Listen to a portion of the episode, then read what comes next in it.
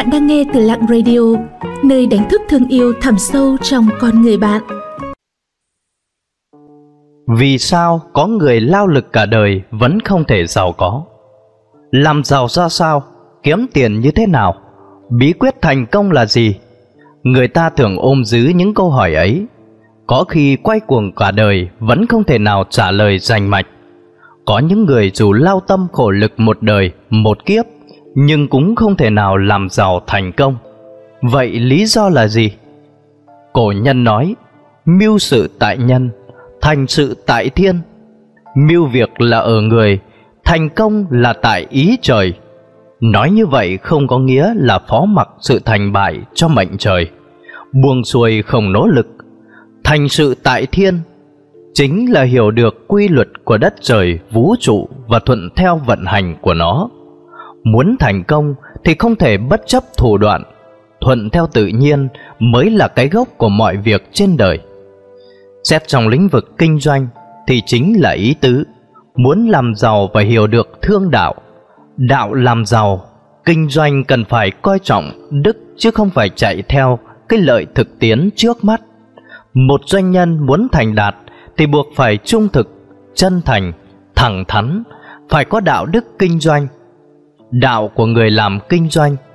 Lấy đạo nghĩa làm gốc, thì sự kinh doanh mới được lâu bền. Nho giáo giảng, tu thân tề gia trị quốc bình thiên hạ. Ngoài việc quy phạm ra tiêu chuẩn của một người quân tử, hiền nhân, nho sĩ, người nhân đức, thì các nhà nho xưa nay vẫn còn theo đuổi những cảnh giới cao hơn. Nhưng nội thánh ngoại vương, trong lòng như bậc thánh bên ngoài biểu hiện như bậc vua vẫn không phải là mục đích theo đuổi của các nhà nho. Không từ tới lúc 70 tuổi, về già đã có quyền cao đức trọng, muốn gì được nấy mà vẫn không làm gì vượt khỏi quy tắc của mình. Đây chính là trạng thái của bậc thánh nhân. Đưa cảnh giới của con người ngày một thăng hoa mới chính là mục đích theo đuổi của nho gia. Con đường lập công danh tề gia trị quốc bình thiên hạ, lại chỉ giống như phương thức, phương tiện để các nhà nho thăng hoa cảnh giới tư tưởng, chứ không phải mục đích cuối cùng. Theo đạo lý ấy mà ứng dụng trong kinh doanh thì chính là ý tứ, làm lợi, kiếm tiền cũng chỉ là phương tiện đưa cảnh giới con người thăng hoa, sáng lập nên một đạo lý về sự phồn vinh cả thể chất và lẫn tinh thần mới là mục đích cao nhất. Đào Chu Công là một thương nhân nổi tiếng giàu có bậc nhất thời Xuân Thu Chiến Quốc. Đào Chu Công chỉ là tên sau này, nguyên ông chính là Phạm Lái, người nước sở, từng phò tá Việt Vương cầu tiến đánh bại quân Ngô, làm bá chủ thời hậu Xuân. Sau khi công thành danh toại, Đào Chu Công rút lui khỏi chính trường về kinh doanh, làm một đại thương nhân trong vòng 19 năm, ông ba lần trở thành người giàu có nhất và cũng ba lần đem cho toàn bộ gia sản của mình cứu tế dân nghèo đói khổ. Nếu như quy đổi giá trị tài sản của đào Chu Công theo tỷ lệ giá hiện tại, thì ông đã ba lần sở hữu tài sản bằng 500 tập đoàn lớn nhất toàn cầu hiện nay gộp lại. Sự hiền lương đức độ của đào Chu Công chính là hiền hiện của cải gọi là thương đạo đạo làm giàu. Đức là cái gốc làm giàu, có tiền bạc mà không có đức thì phú quý không thể lâu bền. Như vậy, có đức thì mới có khả năng trở nên giàu có. Đây chính là yếu tố căn bản. Câu chuyện của Đào Chu Công cho ta thấy rõ ràng, đức thực sự có thể hoán đổi được tiền tài địa vị. Nhưng đối với nhiều ngành nghề kinh doanh hiện nay thì lợi nhuận lại được xem là mục tiêu hàng đầu. Đạo đức kinh doanh đã xuống cấp và bị đánh đổi. Phú quý không phải là việc xấu, nếu có thể, phú hào hành thiện đức. Người phú quý hành thiện tích đức là hành vi được biểu dương trong văn hóa truyền thống. Đào Chu Công ba lần đem toàn bộ gia sản của mình cứu tế cho dân nghèo nhưng cũng lại ba lần trở thành đại phú gia bậc nhất. Có lẽ chúng ta cũng đã minh bạch được phần nào lý do của việc làm mà nhiều người cho là kỳ lạ này. Khi cho đi tiền tài thì chính là đào Chu Công đang tích đại đức. Dù mất hết gia sản, nhưng ông lại tích được rất nhiều đức. Chính là cái đức ấy lại một lần nữa giúp ông có được đại phú đại quý. Ngoài ra, còn nâng cao cảnh giới tư tưởng cũng như danh tiếng của bản thân, lưu danh sử sách nghìn năm. Người Do Thái là dân tộc làm kinh doanh giỏi nhất thế giới. Có câu nói, toàn bộ phú quý trên đời này đều nằm trong túi người Do Thái. Nhiều người đã đúc kết được những quy luật làm giàu và thành công của người Do Thái, nhưng lại bỏ sót một điểm. Người Do Thái có một vận mệnh độc đáo trong lịch sử. Đó cũng là dân tộc sản sinh ra rất nhiều nhân tài. Nhưng hơn 2.000 năm trước đây, khi Đức Chúa Giêsu bị họ đóng đinh trên cây thập tự giá, đất nước của người Do Thái cũng bị đánh chiếm. Họ đã phải lưu lạc chân trời góc biển suốt hơn 2.000 năm. Cho đến năm 1948, họ mới có cơ hội được phục quốc khi thành lập nhà nước Israel. Sự phục quốc của người Do Thái chính là bắt nguồn từ một câu trong Kinh Thánh. Thần sẽ quay trở lại, có một cuộc đại thẩm phán cho con người. Người Do Thái mất đi sự chính tín của mình với thần, chính là thời điểm khởi đầu dẫn đến một chuỗi bi ai sau này của dân tộc mình. Chính tín với thần là cái gốc của sự phú quý bình an.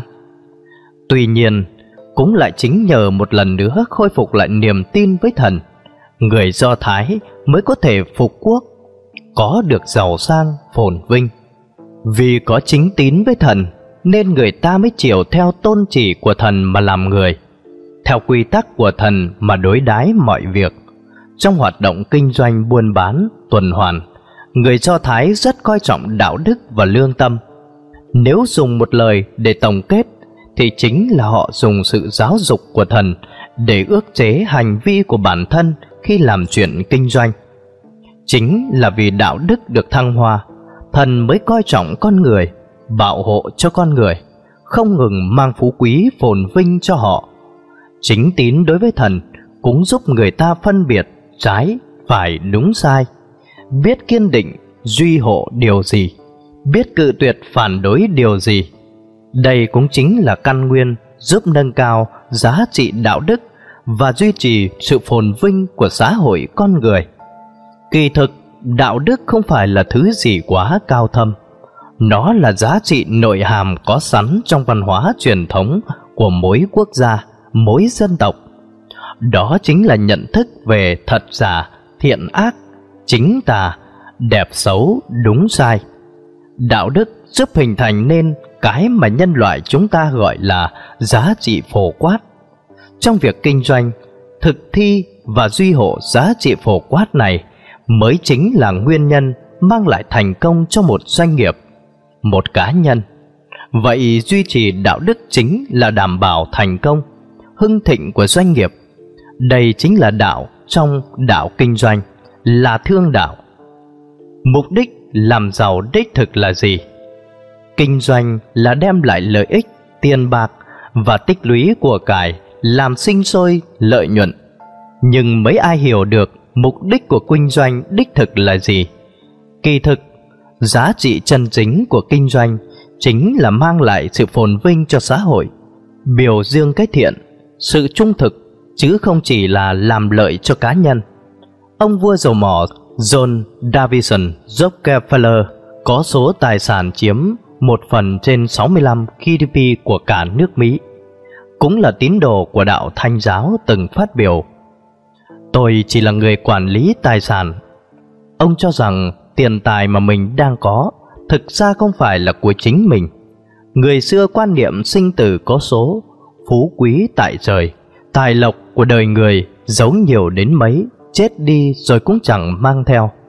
Do đó, rất nhiều người giàu có đều có chung một cách hành xử là đem tiền bạc đi làm từ thiện.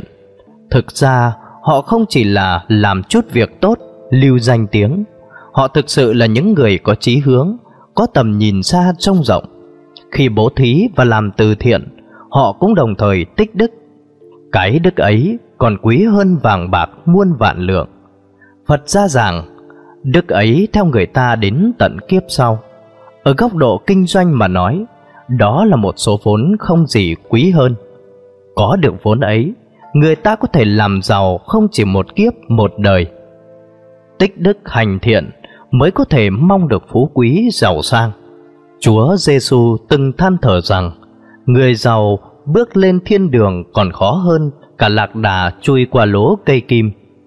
Ý tứ của câu nói đó là người càng có nhiều tiền bạc thì tâm vị tư càng lớn, càng dễ làm tổn hại người khác, tạo nhiều nghiệp, do đó không đủ tiêu chuẩn để lên thiên quốc. Người xưa cũng nói, phú bất quá tam, giàu không quá ba đời, con cháu không coi trọng tu dưỡng đạo đức, thì dù tổ tiên có gia sản lớn cỡ nào cũng chẳng thể bảo toàn được mái. Từ một khía cạnh khác, gia sản lớn cũng đồng nghĩa với họa lớn, bởi người có nhiều tiền bạc nếu không coi trọng đức thì dễ gây ra những việc xấu kinh thiên động địa.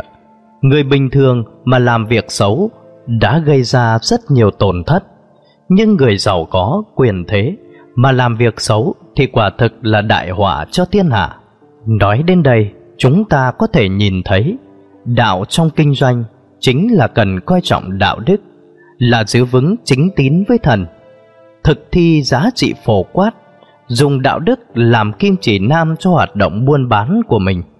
Chỉ có cách kiếm tiền chân chính, giao dịch công bằng, coi trọng uy tín, trung thực mới có thể đảm bảo được sự phồn vinh lâu bền.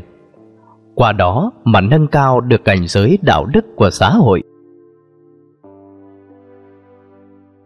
Xin cảm ơn các bạn đã theo dõi và lắng nghe. Các bạn thấy nội dung của chủ đề hôm nay như thế nào ạ? Hãy comment bên dưới để chúng mình rút kinh nghiệm cho tập sau tốt hơn nha. Những lời khuyên và đóng góp của các bạn sẽ giúp Lặng Radio không ngừng hoàn thiện và phát triển. Để tiếp tục cùng Lặng Radio lan tỏa ý nghĩa cuộc sống, những điều tốt đẹp, các bạn hãy chia sẻ tới bạn bè và người thân của mình cùng theo dõi nhé. Bạn cũng đừng quên đăng ký kênh và ấn vào hình quả chuông bên cạnh để nhận những thông báo cho bài viết tiếp theo. Xin chào và hẹn gặp lại!